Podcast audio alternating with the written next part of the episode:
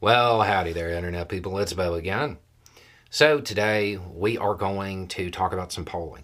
We're going to talk about some polling that was conducted and how, even though that polling isn't really surprising, it's counterintuitive. Most people think that it's odd, even though it's just kind of how things normally work.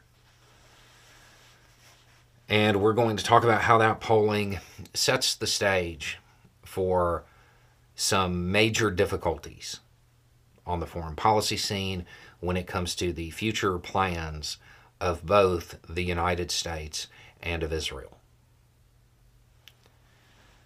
Right after this started, and I mean right after, my inbox started filling up with the question of why would they do this? What were they hoping to accomplish? And I said the goal was to provoke an overreaction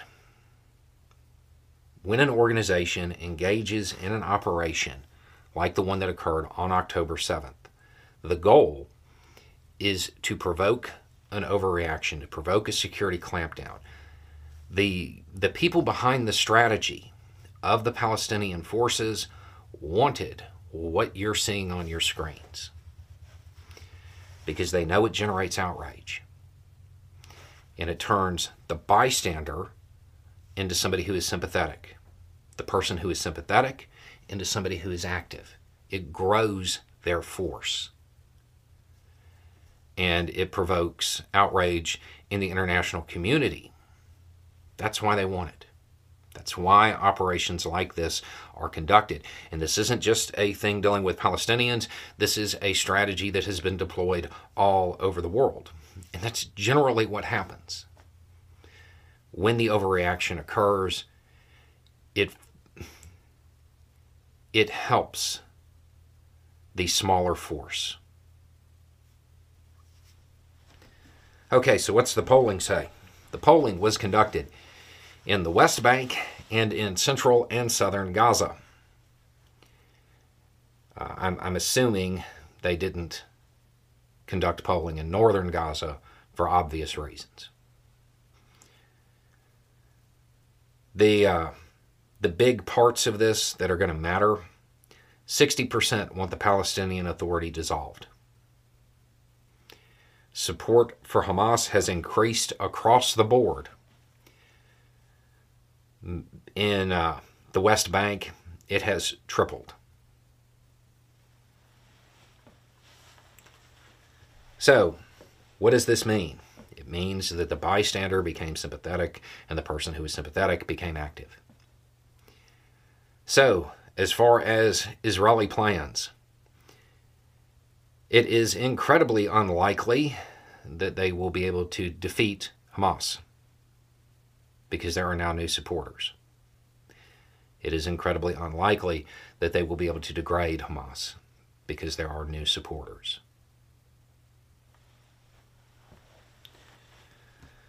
For the U.S.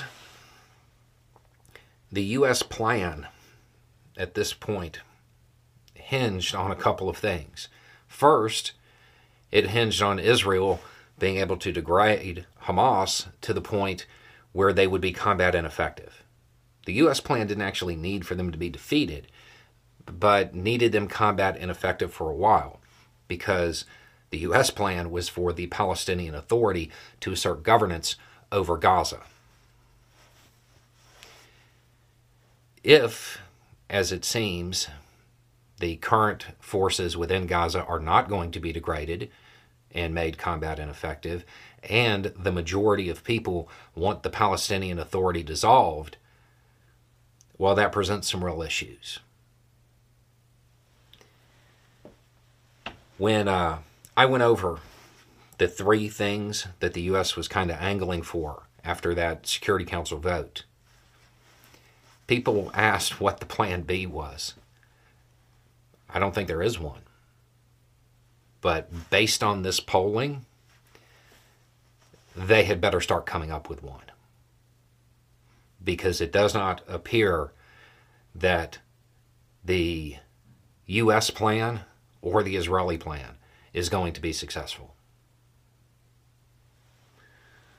Um, this is pretty predictable. Um, this this is how this works. When you are talking about this kind of irregular conflict, this this is what happens.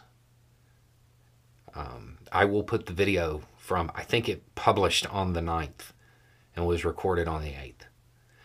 I'll put it down below. Um, at this point, I do not see a way that this ends without another cycle. I would hope that people uh, file all of this information away. So the next time the politicians come out and talk about using this overwhelming force, it's acknowledged that it doesn't work. It plays well for the cameras, but it doesn't actually solve the problem.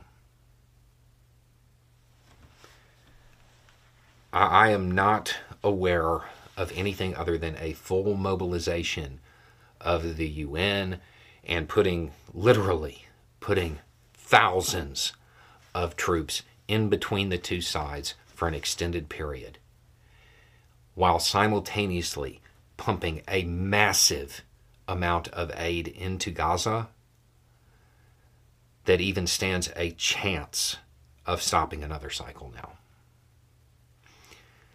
This was, uh, I mean, you can go back and watch that video. This was pretty predictable.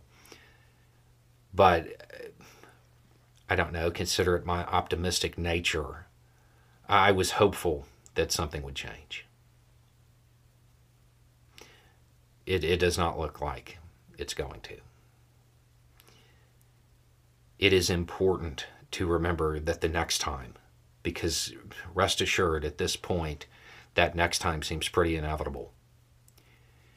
That everybody remembers the mistakes of this time. These mistakes, this cycle, it has been going on for decades. It doesn't work.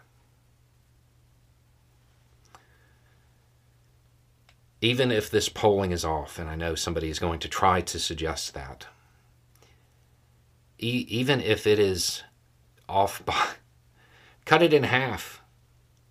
Cut it in half. And support still doubled.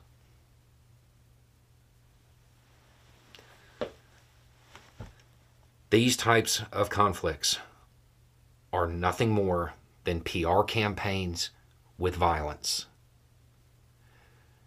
If you cannot grasp that, there is no way to win. In conflicts like this, it is the responsibility of everybody to acknowledge that this ends at a negotiation table and the goal should be to get there as quickly as possible because it doesn't end any other way. It just keeps going. Anyway, it's just a thought. Y'all have a good day.